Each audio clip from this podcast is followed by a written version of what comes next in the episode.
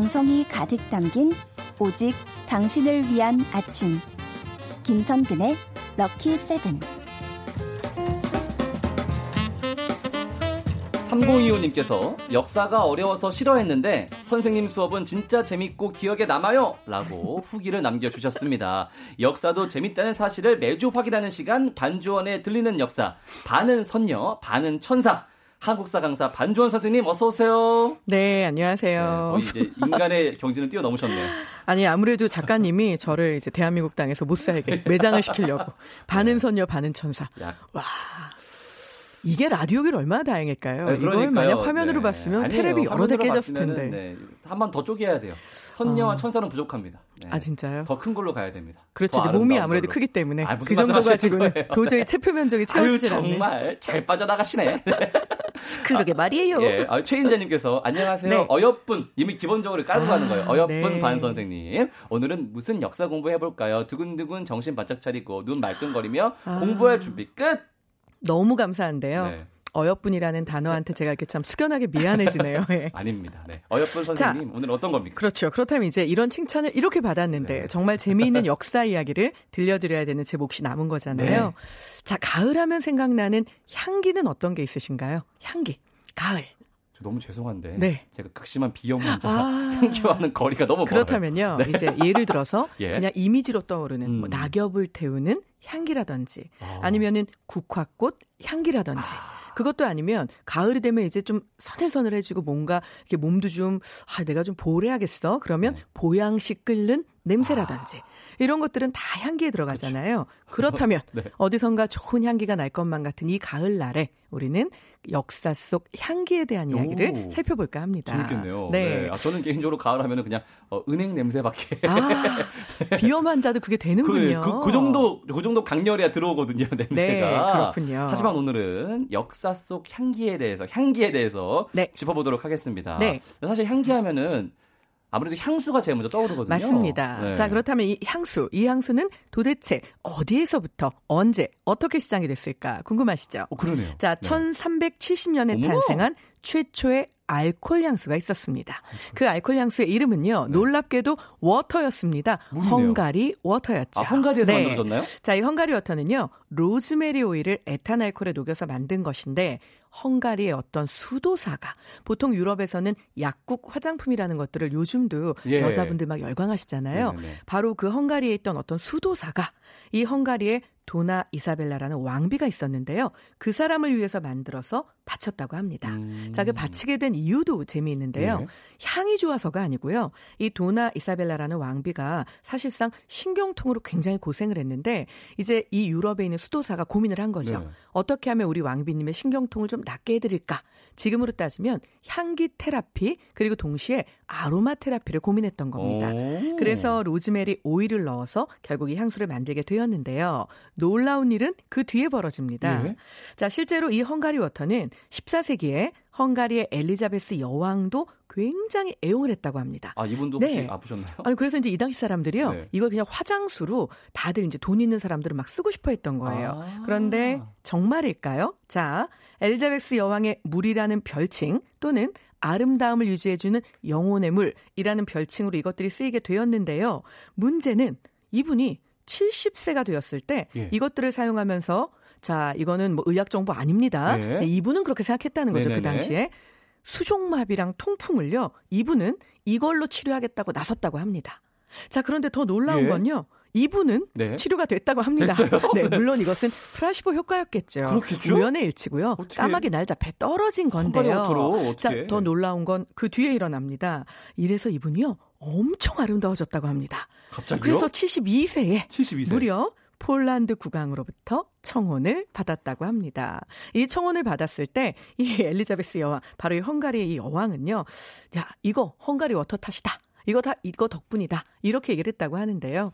자, 우리가 왜 요즘도. 사실 화장품을 쓰고 예뻐지면 어머, 나 그 화장품 바꿔서 이렇게 된 것 같아. 이런 이야기 하잖아요. 네. 그것 때문만이겠습니까? 운동도 했을 있어야죠. 테고 그렇죠. 잠도 잘 잤을 거고 네. 또 식습관도 균형이 맞았겠죠. 그리고 그날 아침 세수랑 화장도 잘 됐을 그러니까요. 겁니다. 그렇기 때문에 이 이야기 들으시고 혹시 로즈마리 오일 이거였군. 헝가리 이건. 아닙니다. 네. 갑자기 헝가리 여행이 급증하고 막 이러면 네. 네. 그런 때문이 아니라는 걸 말씀드리고요. 그렇죠. 네, 근데 진짜 72살에 청혼까지 봤더니 대단하게 하시네요. 그렇죠. 저는 오히려 그 72살에 누군가에게 청혼을 했던 그 폴란드 왕의 마음이 더 사랑스럽고 향기롭다는 생각도 예. 듭니다. 나이를 알고 하셨을까요? 그럼요. 다행이네요. 그러면 네. 네, 그럼 사랑이에요. 네, 좋습니다. 네. 그러면 우리 역사 속에도 향수에 대한 언급이 있나요? 있습니다. 음. 자, 우리가 너무나 잘 알고 있는 전 국민의 이야기 보따리 1번. 네. 바로 단군이. 아, 네. 예. 자, 단군은요. 뭐 우리 알고 있겠지만 누구의 아들입니까? 환웅. 자, 그렇죠. 그리고 환웅은 다시 환인의 아들입니다. 네. 자, 하늘에 살고 있던 환인의 서자였던. 하지만 이때 서자는요. 첩의 아들이란 뜻이 아니라 그냥 둘째 아들 네. 정도로 생각하시면 음. 됩니다. 바로 환웅이 이제 인간 세상에 내려와서 인간 세상에 나라를 만들잖아요. 네. 그때 보면 자, 우리가 알고 있는 신단수 아래에 고조선이라는 나라를 만들어라는 대목이 나오거든요. 예. 이때 신 빼고요. 단수, 이 단수는요. 바로 향나무를 아, 의미합니다. 예. 자, 그러니까 우리가 알고 있는 고조선은 바로 이 향나무 근처에서 생겨났다라는 것인데요. 당시 정말 머나먼 옛날이잖아요. 네. 그런데 우리의 조상들은 향나무를 경건하게 생각하고 그 그윽한 향내도 향내지만 사실 향나무는 벌레도 쫓아주고요. 맞아요, 맞아요. 네, 때로는 네. 주술적인 의미도 갖기 음. 때문에 이런 모든 것들이 그 안에 다 들어있고 무엇보다 사시사철 푸르른 상록수입니다. 아. 그래서 나라가 늘 이렇게 번성하게 음. 일 1년 내내 잘 되어 갈 것이고 백성들도 이렇게 푸르게 푸르게 즐겁게 살아갈 것이다. 이런 뜻까지 담고 있는 거니까 이미 이때 우리에게는 향기라는 이야기가 역사 속에 접목되기 시작을 한 거죠. 네. 그리고 사실은요, 고구려 시대가 되면 이게 본격화됩니다. 안타깝게도 지금은 북한 땅에 있어서 우리가 볼 수는 없지만요, 네. 쌍용총이라는 무덤이 있습니다. 거기 고분벽화에 보면 아홉 명의 사람이 걸어가는데 맨 앞에 있는 소녀가 향로를 머리에 이고 있습니다. 네, 그래서 이 당시에 벌써 향이라고 하는 것을 어떤 의식을 지내거나 혹은 음. 신분이 높은 사람 또는 뭔가 하늘과 교류하는 주술적 네. 의미로 중요하게 사용했다라는 것 우리가 알 수 있고요. 뭐 다들 잘 아시는 얘기겠지만 이 향에 대한 이야기는 사실 끝이 없습니다. 그래서 나중에 신라 시대로 가면 김유신 같은 사람도요. 뭔가 무술을 연마해서 내가 어떤 일정한 경지에 오르고 싶다라고 할 때 향을 피우며 하늘에 기도하는 장면이 나오거든요. 결국 향은 사람의 뭔가 마음, 예. 정신, 흔히 영혼이 있다고 믿는 사람들은 그것과 연결되어 있다라고 고대에도 생각을 했던 아, 거죠. 뭔가 우리가 생각하는 뭔가 이제 몽글몽글 피어오르는 그 연기와 함께 그런 향 느낌이 그렇죠. 이때부터 있었던 거군요. 네. 와. 향기 얘기 재밌는데요. 근데 요즘에는 향수를 네. 그냥 이렇게 뿌려가지고 이렇게 해가지고 그렇죠. 이렇게 이렇게 손목에 해가지고 이렇게 네. 이렇게 하잖아요. 네. 그럼 옛날에는 어떻게 했어요? 옛날에도? 이렇게 이렇게 해서 이렇게 이렇게 했죠. 예. 아, 알겠습니다. 자, 어떻게 했냐면요. 네. 자, 우리가 알고 있는 이것을 고체 상태로 사실은 이렇게 응결을 시켜서요. 보통 천연 재료를 빻거나 말려서 음. 향을 극대화하잖아요. 네. 그래서 이것들을 고체 상태로 두고 향낭이라든지 이런 데에 넣고 지니고 다니면서 향을 피우기도 하고요. 또 다른 걸로는요. 이걸 오일에다가 으깨어서 녹입니다. 네. 그러면 향이 오래 가죠. 그렇죠. 그래서 요즘도요 가끔 여자분들 중에 body oil을 바른 위에다가 향수를 바르면 그게 향이 오래 간대 이런 분들 계시거든요. 오. 실제로 그러합니다. 예. 또 피부에 흡수가 되기도 하잖아요. 이 당시에도 그렇게 해서 향을 즐겼는데요. 이 중에 굉장히 독특한 방법이 있습니다. 네네네. 자, 이건 주로 이제 선비들이 공부를 하거나 나의 몸과 마음을 깨끗이 해서 뭔가 정화를 하겠다라고 할 때 쓰던 방법인데요. 바로 훈목이라는 방법이 있습니다. 나무를 태우나 본데? 어, 비슷합니다. 네. 그러니까 일종의 훈연을 하는 것인데 예. 이제 향이 나는 목재 나무를 태우는 것이죠. 음. 결국은 내가 연어가 됐다 생각하고 나를 훈제한다고 아. 생각하면 됩니다. 그래서 아, 예, 확 이해가 되네요. 네. 자, 아. 요즘에는 공부를 한다라고 하면 일단은 책상 위에 책을 펴고 네. 그리고 뭔가 바른 자세로 앉아서 요즘 학생들 이제 우리 구세대하고 이 신세대를 나누는 가장 큰 방법이 음악을 틀고 공부하냐 끄고 공부하냐 의 차이일 텐데요. 그렇죠. 이러면 이제 9세대인 거죠. 아, 그런 거예요? 요즘 신세대들은요. 아, 그래요? 어떻게 음악을 끄고 공부할 수 있어? 아니, 어떻게 네. 가사가 들리는데. 그렇죠. 그런데 또는 백색 소음이라도 나야 공부가 돼. 이런 학생들 있잖아요. 이상하네. 자, 우리 조상들은요. 네. 바로 그 부분을 향기에게 일임했습니다. 예. 그래서 선비들이 공부를 하기 위해서 책상에 앉으면 제일 먼저 향이 나는 것을 옆에 피워두고 그것을 통해서 정신을 집중한 후에 공부를 하기도 했는데요. 이런 것들을 훈목이라고 부르기도 했죠. 아. 자, 목욕을 할 때 떼돈을 들이는 사람도 있었습니다. 뭐 많이 넣고 네. 입욕제. 난초향 있죠? 네. 이 난초향이 굉장히 은은하고 그윽합니다. 예. 그래서 실제로 난초 삶은 물에다가 목욕을 하거나 오? 아니면 이것들을 방향제처럼 사용을 해서 예. 사실은 향을 오래 지속시키기도 했는데요. 음. 예나 지금이나 향에까지 신경을 쓸 수 있는 사람은 있는 사람이라는 예, 그렇죠. 거. 요게 예. 조금 안타깝긴 하죠. 에이, 됐어요. 에이, 몰라요. 네. 갑자기 훅 갑자기 슬퍼졌어요. 네. 아, 손현미님께서 역사 향기가 부산까지 오른 듯요 해주셨습니다. 아, 네. 아, 이런 표현 너무 좋으네요. 그러니까요. 네. 아, 우리 가족분들은 거의 시인이세요. 네. 이런 역사 향기를 전 세계까지 퍼뜨릴 수 있도록 네. 저희가 더 열심히 해보도록 하겠습니다. 노래 한 곡 듣고 역사 속에 등장하는 다양한 향기 얘기 더 들어보죠. 어, 제가 되게 좋아하는 향기가 노래 제목이네요. 강수지의 보랏빛 향기. 음악이 좋은 방송 KBS 2라디오 김성근의 럭키세븐 함께하고 계십니다. 반주원의 들리는 역사. 오늘 수업 주제는 역사 속에 등장하는 향기입니다. 네. 네, 말씀하신 것처럼 처음에 향기하면 또 꽃향기를 빼놓을 수가 없잖아요. 아, 그럼요. 가을에는 국화향기 굉장히 좋다고들 하는데. 그럼요.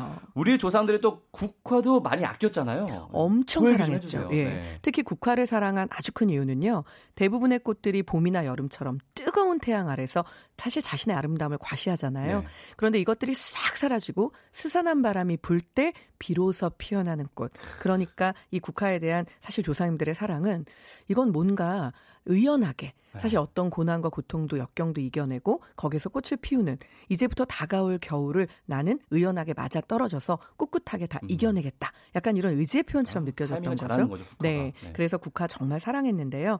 이 국화의 향을 이용했던 조상들의 지혜가 바로 있습니다. 네. 자, 우리는 흔히 이제 사육신 가운데 성산문이라는 분 아, 들어보셨죠? 아, 예. 자, 그분은 뭐라고까지 얘기를 했냐면 국화를 먹는 사람은 500년을 산다라고 이분이 얘기를 합니다. 그런데 그렇다고 해서 오늘 길가에 혹시 좀 성급하게 피어 있는 국화를 마구 뜯어 드시면 아니 되옵니다. 아, 그럼 아닙니다. 거예요? 이걸 그렇게 뜯어 드시면요. 아, 예. 네, 농약과 제초제 때문에 아, 큰일 나십니다. 네. 미세먼지까지도. 그래서 네. 이건 아니 되고요. 이제 여러 가지 방법들을 썼는데요. 예를 들어 뭐 우암 송시열은 두통을 없애고 건강을 한번 지켜보자라며 국화 차를 즐기기도 했고요. 네.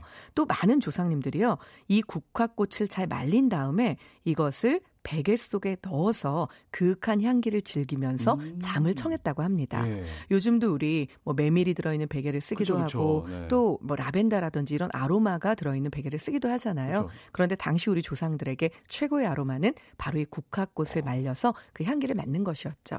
실제로 좋다. 오늘날 네. 예, 아로마 테라피 하시는 분들도 이게 심신을 안정시키고 숙면을 취하는데 도움이 된다라고 이야기를 하기도 하거든요. 그래서 혹시 기회가 닿는다면 네. 이 향을 한번 맡아 보시는 것도 좋을 듯 하고요. 또 우리 너무 잘 알지만 이 국화차는 뭐 사실 상용화 되어 있잖아요. 네, 그렇죠. 그 국화의 향도 아름답지만 이게 뜨거운 물 속에 들어갔을 때 말린 국화가 확 펼쳐지는 모양도 실은 대단히 아름답죠. 네. 이걸 한 입 한 입 따서 말린 것도 있지만 꽃 전체를 예. 송이로 말린 것도 있거든요.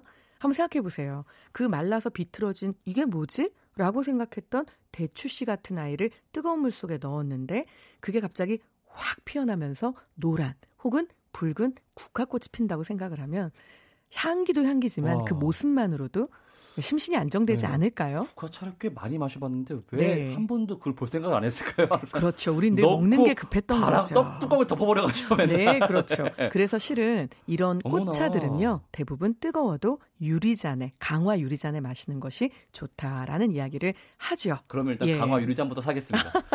예. 네. 자 그리고 이제 이것으로 술을 만들어 먹는 경우도 있었죠. 아, 네. 그래서 술 속에 넣어서 그것을 절여도요 역시 향기가 퍼졌다고 하고요.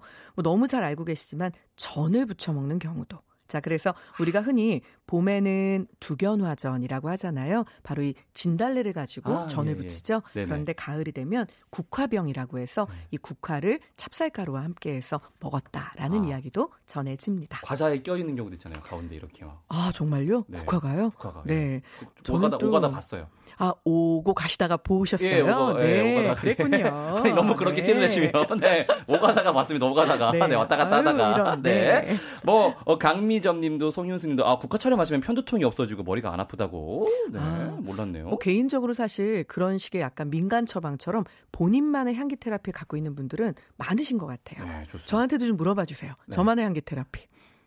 뭐가 있을까요? 우리 반선녀님의 향기 테라피는 어떤 것이지요? 네, 아, 전 다른 건 아닌데요. 네. 제가 이제 아침마다 일어나면 하는 일상의 루틴들이 다 있잖아요. 네. 뭐 세수를 먼저 하는 사람, 머리를 먼저 감는 네. 사람. 저는 중요한 일이 있는 날 쓰는 body shower가 있어요. 어, 근데 그게 우연히 선물을 받아서 안 쓰고 있다가 어느 날 그걸 썼는데 그날 아, 이 일은 참 힘들겠다라고 생각하는 게 너무 쑥 잘 풀려버린 거예요. 음. 그때부터였는데 그래서 저는 약간 그 향기를 맡으면 같은 그 향이 저를 다독거려주고 음. 등을 두드려주는 것 같은 느낌이 들어요. 네네네. 오늘도 잘 될 거야. 예. 이런 향기가 나는 인생이 될 거야. 이렇게. 그래서 사람마다 그런 향기 하나쯤 가져보는 것도 좋지 않을까. 그런 생각도 듭니다. 예. 저는 아침에 일어나서 제일 먼저 하는 거는 욕입니다. 예, 이렇게. 예, 예. 아, 막 그런 쌍욕이 아니고요. 예. 아우, 막 이런 거 있잖아. 아우, 찌뿌둥해. 이런 거. 네. 네. 이렇게 시작합니다, 하루를. 얼마나 상쾌한지 몰라요. 네. 어, 3025님은 도대체 차에서 내릴 수가 없어요. 웃짤겨. 더못 내리시게. 네. 몸보신 얘기를 해보죠. 네. 가을 몸보신. 몸에 좋은 음식 향기 뭐 이런 거 없을까요? 자, 몸에 좋은 음식. 이것도 뭐 입으로 섭취하니까 음식이죠. 네. 하지만 몸에 좋은 것 가운데는 으뜸입니다. 제가 지금부터 상상 속의 향기로 몸이 불끈 좋아지시게 만들어 드리겠습니다. 네. 조선 후기 우리나라에서 정말 어마어마하게 유명세를 떨쳤던 무역상이 있는데요. 네. 한국 최초로 국경지대에서 인삼 무역권을 독점했고요. 심지어 전해지는 이야기에 의하면 1년 조선에 국가 운영을 하는 모든 예산이 이 사람이 벌어들인 돈보다 많지 않았다. 우와. 이런 이야기가 전해지는 경우도 있습니다. 예상보다 더 오셨어요? 네, 바로 임상옥이라는 인물인데요. 자, 임상옥은 어느 날 중국으로 향하는 사신을 네. 따라 연경으로 갑니다. 이 당시에 중국에서는요, 조선에서 사신이 오면 그 사람들이 약간의 용체라고 해서 용돈처럼 돈을 쓰게끔 해주기 위해서 음. 본래는 그러면 안 되지만 네. 국가 무기나에 인삼과 같이 정말 인기리에 절찬리에 판매되는 아, 품목 있죠. 예. 요걸 조금 가져가서 후시무역이라고 해서 좀 나쁜 말로 하면 뒷구멍으로 살짝 거래를 하는 일들이 많았습니다. 네. 암시장, 암시장. 네. 그리고 사실 역관이라고 해서 통역을 하는 사람들도요. 따라가면 이제 본인들도 뭔가 좀 돈을 벌어야겠죠. 급여가 많은 게 아니니까. 네. 그래서 이 사람들도 또 그렇게 인삼을 가져가서 팔곤 합니다. 그런데 중국 상인들이 참 이 눈치가 빠른 게요. 어, 그럼 이 사람들은 오면 반드시 빠른 시간 안에 이걸 팔아서 돈으로 만들어야 되는구나. 요걸 약점으로 잡은 거죠. 그래서 가격을 후려치기 시작을. 합니다. 아, 네. 그래서 정말. 결국은 그 비싼 인삼을 예. 말도 안 되는 가격에 중국 사람들이 산 다음에 본인들은 앞에서 10원 주고 사서 뒤에서는 충격무역 천 원을 받고 이런, 파는. 일이 벌어지는 거죠. 자, 임상옥은 이 부분에 대해서 난 이렇게는 팔지 않을 거야. 고민을 하기 시작을 합니다. 결국 임상옥은 이 상인들과 함께 중국을 가기는 했는데 네. 이 인삼 도저히 헐값엔 팔기가 싫은 거죠. 예. 고민 고민을 하고 있던 차에 이때 우리가 알고 있는 추사 김정희가 나타납니다. 어허. 그 사람에게 어떻게 하면 좋을까요? 물었더니 백척간두 진일보일세라고 이야기를 하고 호련히 신선처럼 사라집니다. 너의 명운이 좀 위험하지 백척간두 아주 그 간당간당한 네. 그 벼랑 위에 서 있더라도 한 걸음 더 나아가는 것만이 해결책이다. 우리의 임상옥이 어떻게 할까요? 떨어지란 얘기인데. 자, 지금부터 향기 맡으세요. 네, 갑니다. 가져간 인삼을 태우기 시작을 합니다. 아, 자, 이제 중국 상인들이 난리가 났죠. 네. 나 이거 빨리 사야 되는데 이거 다 타고 나면 큰일인데 이 사람들이 그 어마어마한 중국 그 도성 안에 퍼지는 인삼향을 맡고 땅을 치며 몰려들기 시작을 합니다. 예. 이 비싼 인삼을 왜 태우는가? 아, 이 정신 나간 놈이. 임상옥이 얘기를 하죠. 네. 내 마음이다. 그리고는 더 많이. 결국 뭐 그 당시 그 도성에 살던 모든 사람들이 인삼향에 스스로 건강해지고 있을 때 네. 이제 인삼의 절반을 태웠습니다. 중국 상인들이 와서 얘기를 하죠. 부르는 값을 주겠다. 임상옥은요 처음 불렀던 값의 4배를 부릅니다. 하지만 타고 있는 인삼을 보고 마음까지 함께 타버린 중국상인들 빠라밤 결국 콜. 그 값보다 더 높은 값을 네. 지불하고 이 인삼을 사가게 되죠. 아, 역시 거상이네요. 네. 하지만 임상옥은요 이렇게 본 돈으로 훗날 백성과 수재민들을 구제하는데 음. 재산을 헌신하니까 인삼의 향기뿐만 아니라 인간의 향기까지 풀풀 났던 인물입니다. 네, 아 정말 아름답게 오늘 사람 향기까지 잘 맡았고요. 네. 네. 재미있게 역사 속 향기 얘기 들어봤습니다. 어, 이 코너는 다양한 방법으로 다시 들으실 수 있습니다. 검색창이나 너튜브, 팟캐스트에서 김선근의 럭키세븐 검색하시면 돼요. 선생님, 오늘 수업은 여기까지만 해야 될 것 같아요. 네. 네. 아름다운 향기 전해주셔서 너무너무 감사합니다. 네, 다음 주에 다시 뵐게요. 고맙습니다. 안녕히 가세요.